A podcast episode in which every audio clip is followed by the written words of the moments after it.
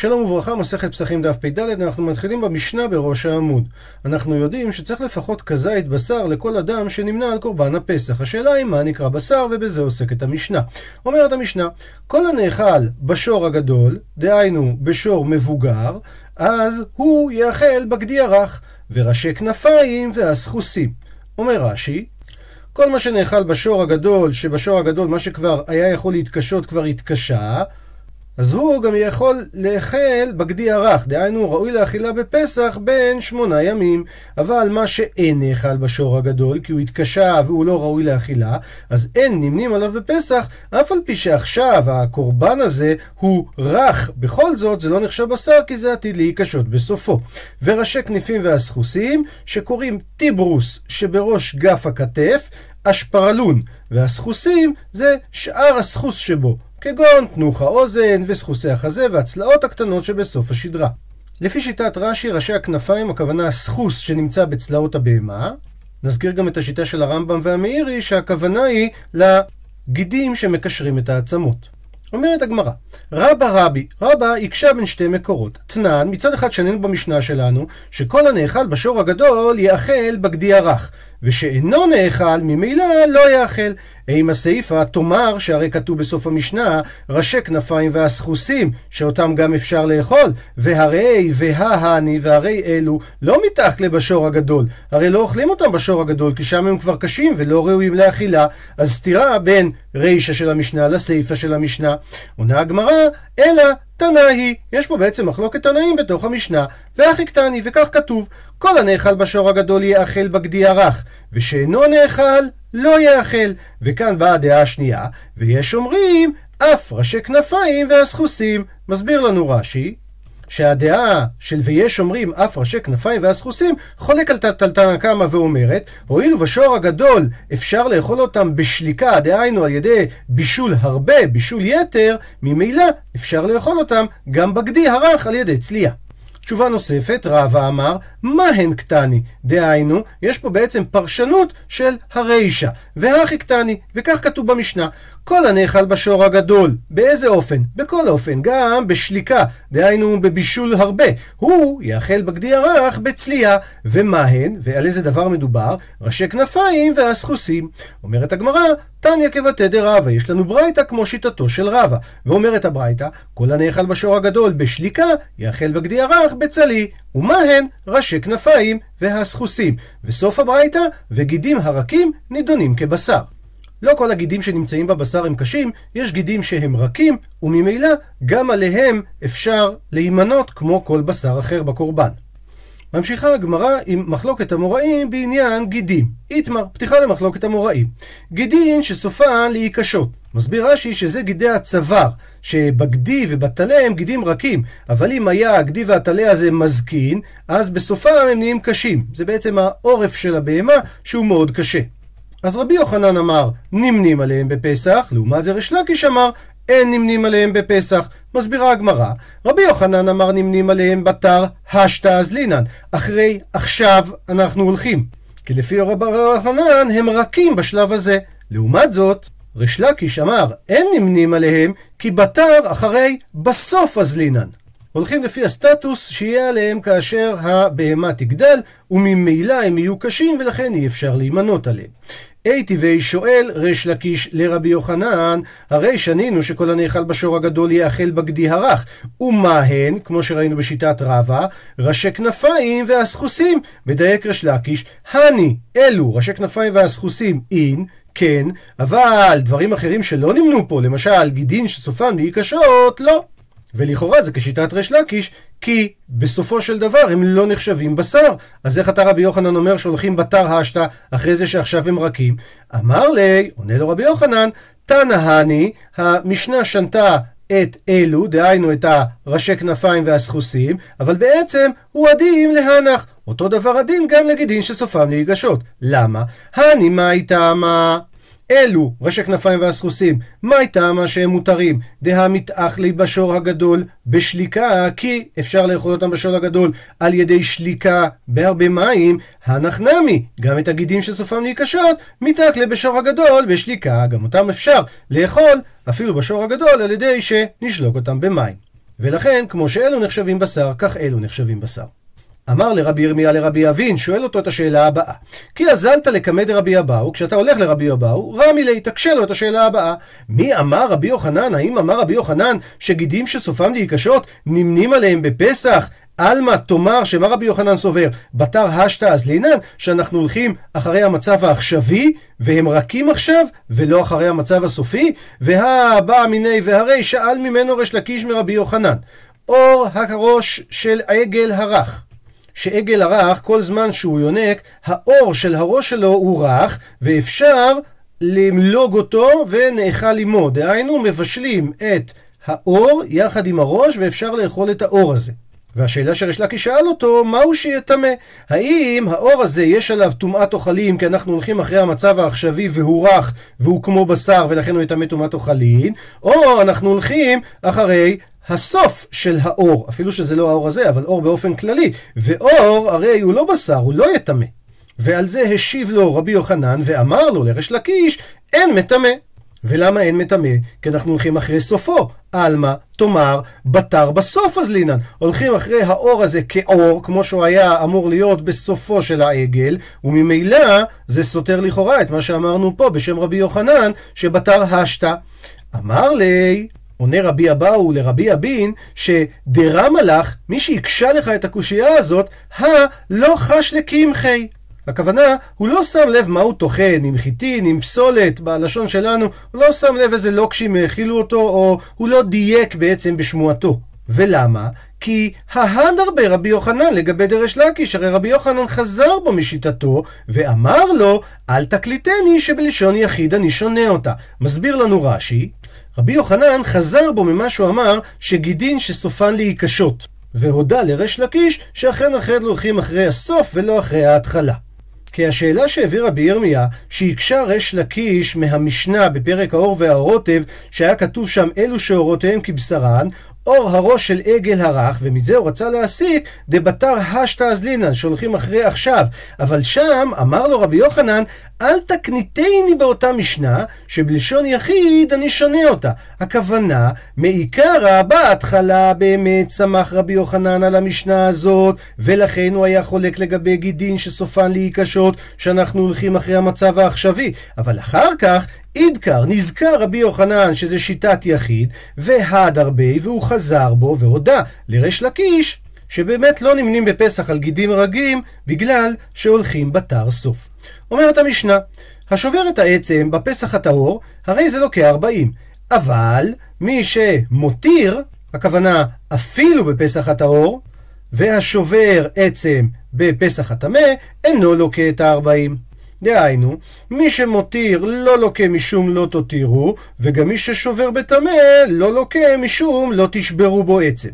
אומרת הגמרא, בישלמה מובן לי הדבר לגבי מותיר בטהור, מי שהותיר מבשר הקורבן הטהור, שאמרה המשנה שלא לוקה, דתניה, שהרי אמרה ברייתא, כתוב בתורה, לא תותירו ממנו עד בוקר, והנותר ממנו עד בוקר, באש תשרפו. אז בא כתוב, ליתן עשה, אחר לא תעשה, לומר שאין לוקה.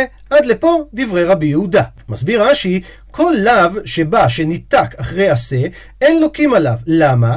כי משמע שזוהי תקנתו, זאת אומרת, אם תעבור על הלאו, תעשה את זאת ותנצל. במקרה שלנו, אל תותיר עד בוקר, אבל אם התרת ממנו עד בוקר, אז באש תשרוף. ודבר נוסף, זה גם לא דומה ללאו שלא תחסום שור בדישו, שמזה שהמלכות, זה הפרשייה הסמוכה לו, למדו שעליו לוקים. וזה לא דומה, כי לאו הניתק לעשה, הוא לא כמו לא תחסום שור בדישו.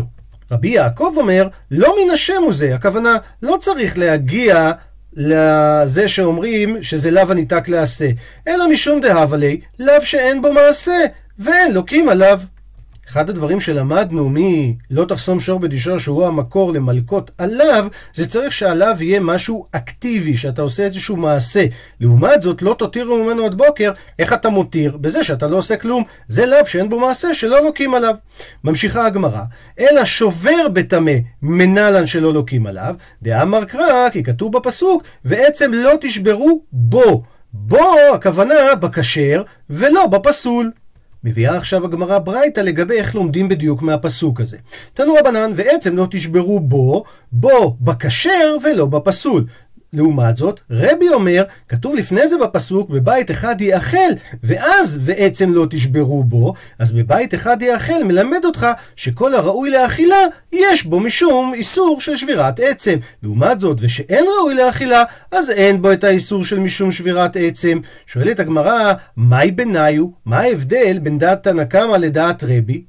ועכשיו הגמרא הולכת להביא שמונה הבדלים. ההבדל הראשון, אמר רבי ירמיה, פסח הבא בטומאה יקא בניו. דהיינו, פסח שהקריבו אותו בשעה שכל הציבור או רובו היו טמאים בטומאת מת. אז למאן דאמר כשר.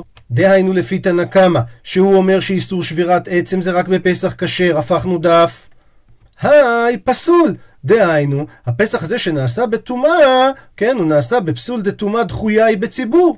ולכן גזירת הכתוב לפתור בו על שבירת עצם.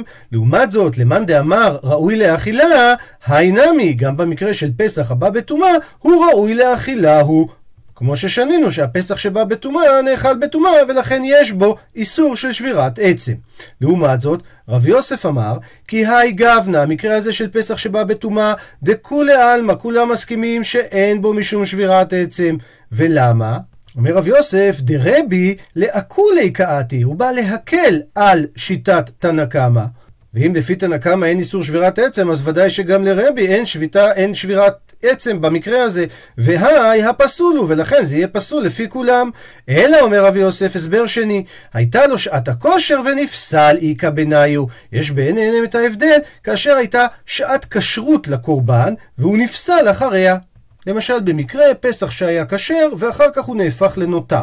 אז למאן דאמר כשר, שזה הקריטריון הקובע לעניין איסור שבירת עצם, שזה שיטת תנא קמא, הא, במקרה הזה כשר הוא, שהרי נעשו עבודותיו בהכשר. ולכן יש בו איסור שבירת עצם. לעומת זאת, למאן דאמר שיטת רבי יהודה שצריך ראוי לאכילה, ההשתא, הרי עכשיו לאו ראוי לאכילה הוא, כי יש עליו איסור נותר. ולכן אין בו איסור שבירת עצם. אביי אמר, דוחה את מה שאמר רב יוסף, כולי עלמא כי היי גוונה, כולם מסכימים שבמקרה כגון זה אין בו משום שבירת עצם. למה אין איסור שבירת עצם? מה טעמה?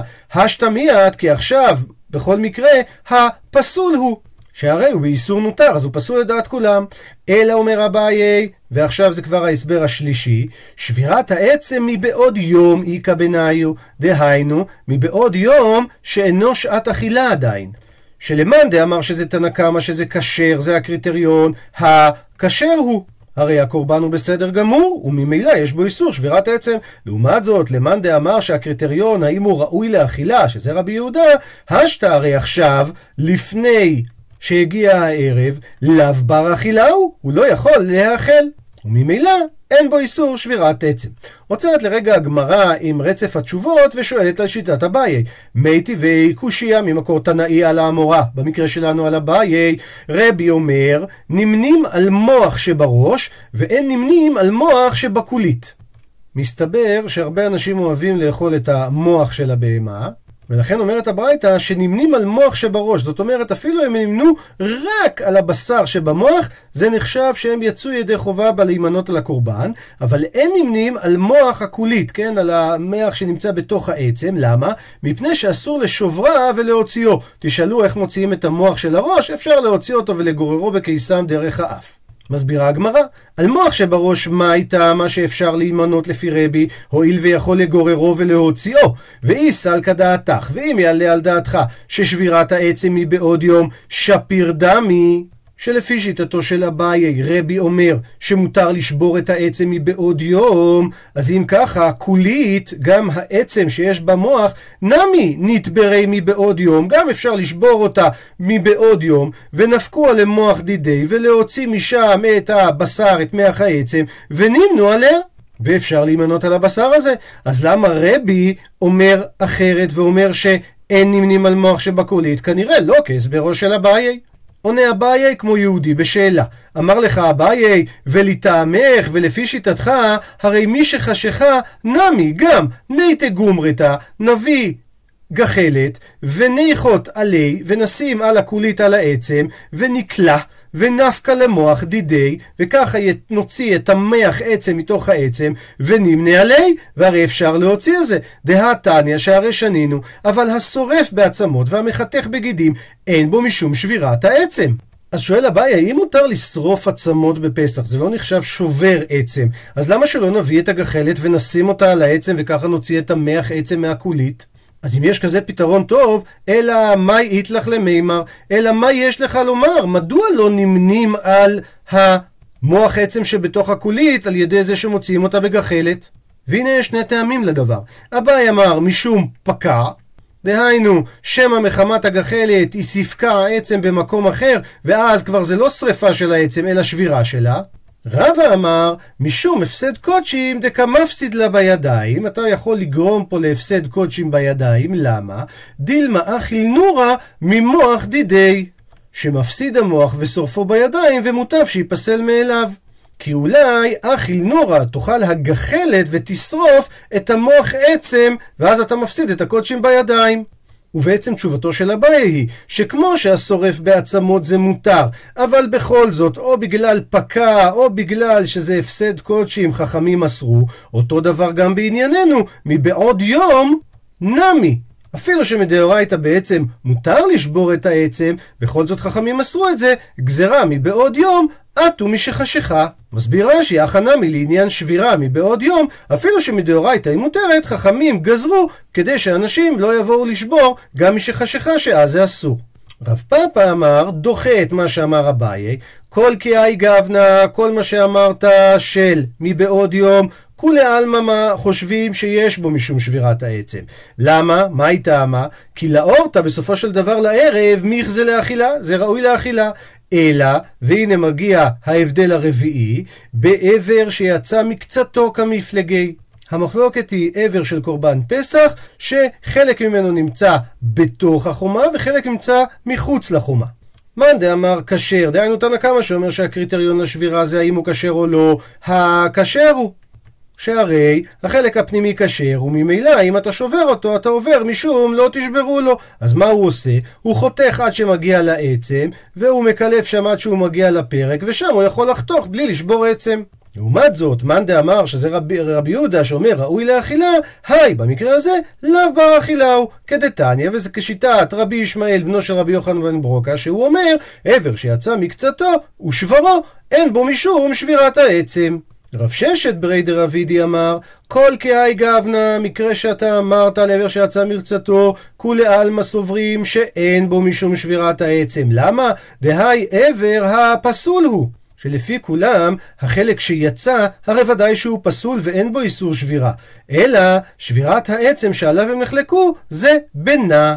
דהיינו, בפסח שהוא עדיין בבשר נע. איקה ביניו, זה מה שההבדל שיש ביניהם. מאן דאמר שהקריטריון כשר, שזה תנא קמא, הכשר הוא. הרי הוא כשר, וממילא יש בו איסור שבירת עצם.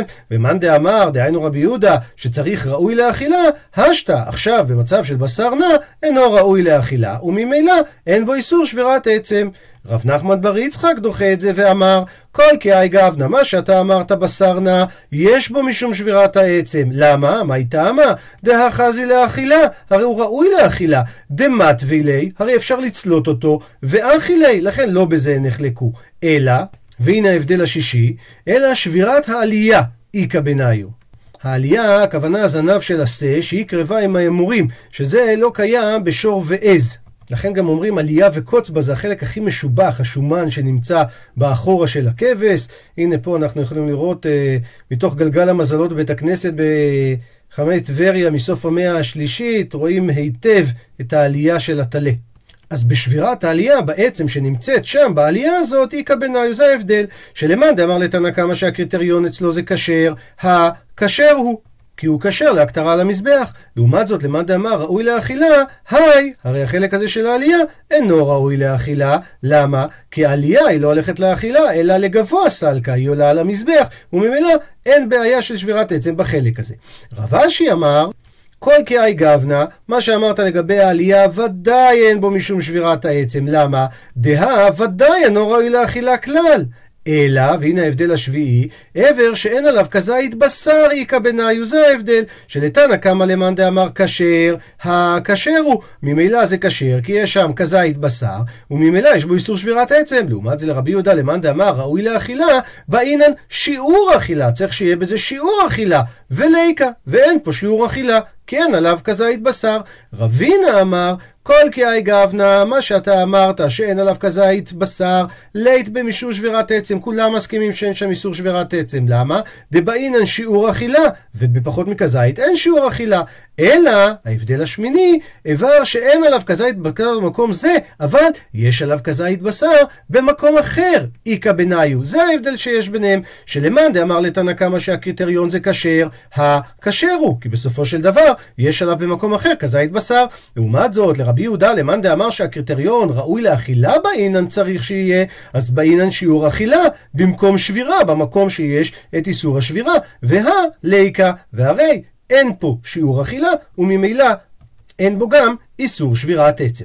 אומרת הגמרא, תניא כארבע מיני, יש לנו סייעתא מהברייתא כמו ארבעת ההסברים מתוך השמונה. דתניא, רבי אומר, כתוב בבית אחד יאכל, ועצם לא תשברו בו, על הכשר הוא חייב, ואינו חייב על הפסול. ועכשיו הברייתא הולכת לפרש מה הפסול שמעט הפסוק. המיעוט הראשון לגבי פסח שהייתה לו שעת הכושר ונפסל בשעת אכילה, אז אין בו משום שבירת עצם, וזה תואם לדעתו של רב יוסף. דוגמה שנייה לפסול, פסח שיש בו שיעור אכילה, יש בו משום שבירת עצם, ואם אין בו שיעור אכילה, אין בו משום שבירת עצם. ששיעור אכילה במקום שבירה, זה או כשיטת רבינה, או כשיטת רבשי. דוגמה שלישית, הראוי למזבח, אין בו משום שבירת העצם, שזה בא למעט את העלייה, וזה כשיטת רב נחמן בר יצחק. והדוגמה האחרונה בברייתא, בשעת אכילה יש בו משום שבירת עצם, ושלא בשעת אכילה אין בו משום שבירת עצם, ושלא בשעת אכילה זה כמי בעוד יום כשיטת אביי. עד לכאן דף פי ד'.